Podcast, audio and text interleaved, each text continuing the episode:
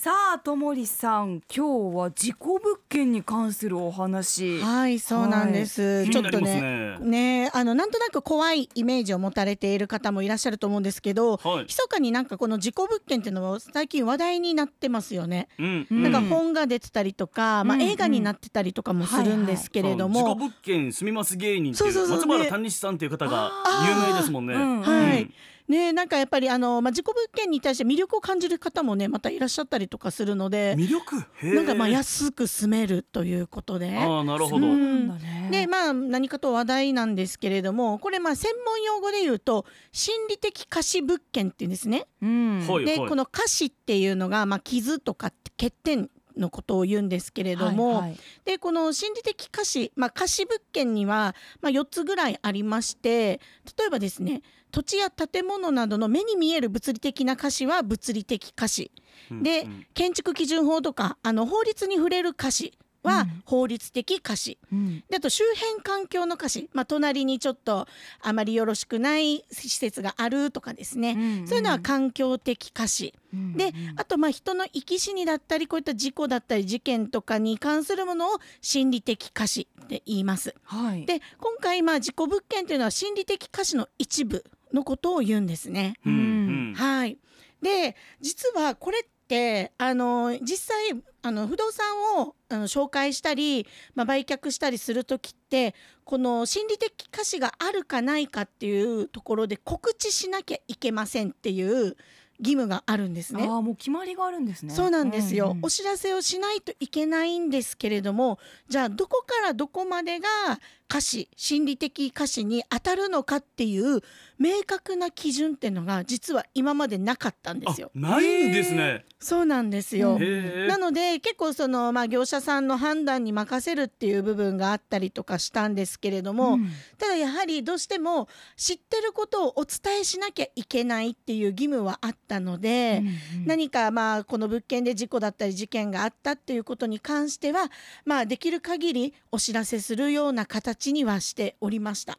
へえそうなんですよ。でうんうんまあ、あの10年以上前とかになるんですけれども、まあ、心理的貸しがあった物件に関しては次に、まあ、賃貸の場合なんですが次に借りる人には告知しないといけないっていうふうに私は教わったんですね。はいはいただじゃあその次に借りる人次の次に借りる人うんうんにはお知らせしなくてもいいっていう判断だったんですよ。えそうなんですか？そうなんあの、うん結構、うん。あの会社によってあの判断基準がいろいろあったと思うんですけれどもなので、まああの次に借りる方にはお伝えするけどその方が例えば数ヶ月で出て行って、うん。また次の方が入るっていう時にはお知らせしなくてもいいよねっていうような判断になっってもうみんな本当バラバラだったんですよ、うんうん。そこら辺の、はい判断基準が。はいはい、うんうん、なので、まあ、こういった状況だとやっぱり入居する方だったり購入する方も不安ですよね。そうですよね。ね告知する義務はあるけど内容に関しては決まりがないっていうのがうんうんそうなんです絶妙ですね。ねそうなんですよ。かなり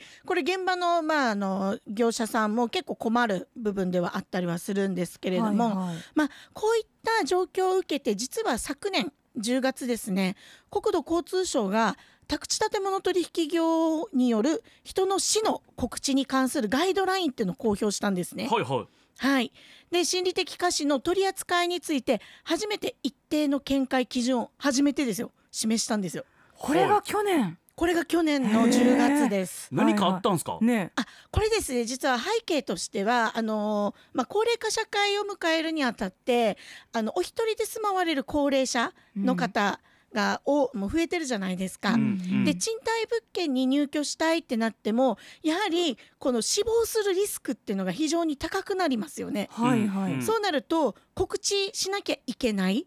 で告知するとさっき言ったように事故物件って価格が安くなるってお話ししたじゃないですか。はいはい。はいイコール収益性が低くなってしまうんですね。うんうんそれだったらまあ元気な方に入ってもらってちょっとそういったトラブルになりそうな高齢者には貸したくないよということで、うん。高齢者の住まいの確保が非常に難しくなってたんですよ。はいはい。うんなのでこういったまあ心理的瑕疵に関して一定の基準を設けて、まあ、こういう部分に関してはこの告知義務にはは当たりませんよっていうことであの高齢者が入居することもスムーズになるようにということで、はい、そういった背景があります。うんうんうんううんんじゃあ普通に、うん。えーお亡くなりになる分には告知しないでいいとかそういうことになるってことですか？そうおっしゃる通りなんです。ね。で、まあ、今回のまあガイドラインの内容ポイントが3つあるんですけれども、うんうん。まず告知が必要な状況についてなんですが、はい。まあ、例えば物件の中での、まあ、自殺だったり他殺だったりうん事故死に関しては告知する義務があります。はい。うん。はい。でもあの病死だったり老衰死などの自然死はい。いわゆる自然死に関しては告知しなくてもいいですという内容になりました。はい。なので物件の中でのどういう形で亡くなられたかによって告知をししなきゃいけないしなくてもいいっていう基準ができたんですね。うんううん。んはい、でまた事故死でも不慮不慮の事故は告知しなくてもいいっていうことになるんですが、ただあの特殊清掃が必要だったりとか、うん。大規模リフォームが必要な場合はやはり告知した方がいいんではないですかっていうここら辺もまたちょっと曖昧な基準にはなっていますね。あーそっか、うん。じゃあまだ議論の余地は残しつつも、まあ、そうで一定の基準ができたっていうことは、はい不動産の、えー関わってる皆さんからするとまあ良い方向には動いてると。かなりあの、うん、あのめあの基準が見えることでここまでは言っていいんだとか言わなくていいんだとか、うん。まあ、業者さんもそうなんですけれどもやっぱ大家さんオーナーさんそっか、うん、にとってみたらやはりそれで賃料が下がったり長い間空き室になったりっていうとやっぱり収益性の部分が、うん。うん、問題が出てきてしまうのでこういった基準ができてくれるとまあ安心ですよね。うんうん。うんうん。はい。で次に告知が必要な期間なんですけれども、まあおおむね3年です。この期間にどれだけ人が変わったとしても3年は伝え続けないといけないと。そうですね。はい、さっきお話ししたようにあの次に借りる人に伝えておけば OK というような曖昧な基準ではなくて、おおむね3年という基準ができました。はい。うん。ただし、まあ、事件性とか、まあ、みんなが知ってる、ね、事件だったり、うん。あと社会に与えた影響が特に高い事案に関してはこの限りではないという形で、まあ、個別で判断してくださいっていうまたそこもまた曖昧さが出てえ？いるんですけれども。これはえ？短くなることもあれば長くなることもあるってことですか？いえあの短くなるというよりは3年を超えたとしても、うん。ちょっとあの社会的にインパクトのあるような事件事故の場合は、うん告知した方がいいですよという。あお知らせした方がいいよねっていうことですね。はいはいはい。まあみんなが知っている事件とか、うん。そういう場合ってことですね。そうですね。うん。であとまあ孤独死に関しては、はい。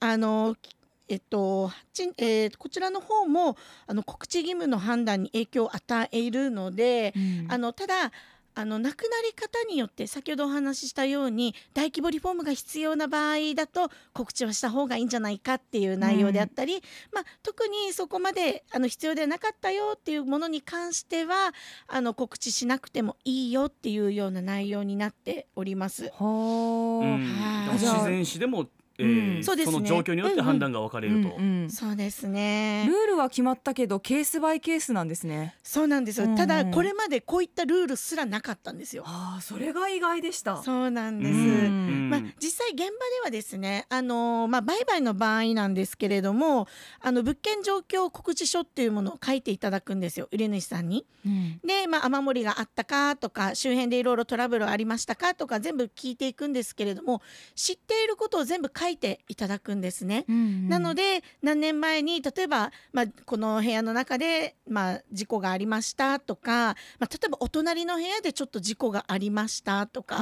そういうのはやっぱり実際告知していただくようにあの業者さんの方ではお伝えをするようにはしています。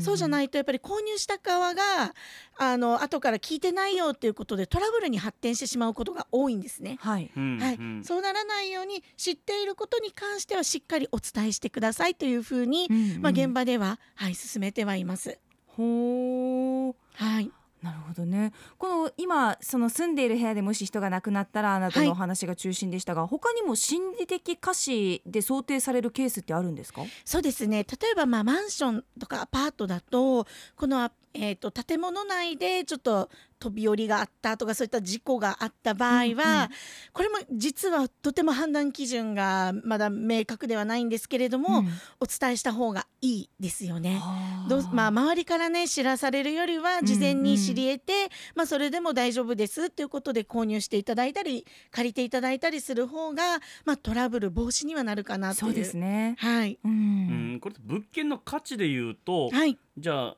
3年という期間は安くなってはい。で3年経ったらまた普通の値段に戻るっていうことになるんですか？そうですね。まあおおむねそういう流れにはなると思うんですけれども、うん。これもまた状況によりますよね。すでに住んでる人の家賃も変わるってことですか？すでに住んでる方の家賃は変わらないです。あ変わらないんだ。はい。新しく入居する方のそうですね。条新しくとして、んん。そうですね。はあこういった心理的価値がありますけれどもいいですか？っていうことで、うんうん。まあ、若干値下値下げしてうん。あの提示するというような流れになりますね。ううん。んさっきこれ、事故物件に魅力を感じる方もいるって冒頭におっしゃってたじゃないですか、はい。うんそういう人たちはもうもう調べてここが安いから来るっていう風にいます。狙ってくるんですか？います。いらっしゃいます。であのさっきお話ししたんですがあの大島テルっていう事故物件のサイトがありまして、はいはいはい。はいそちらの方で、まあ、住所検索するとそのエリア一帯で、まあ、どういった事件事故があったっていうのが一覧で見れる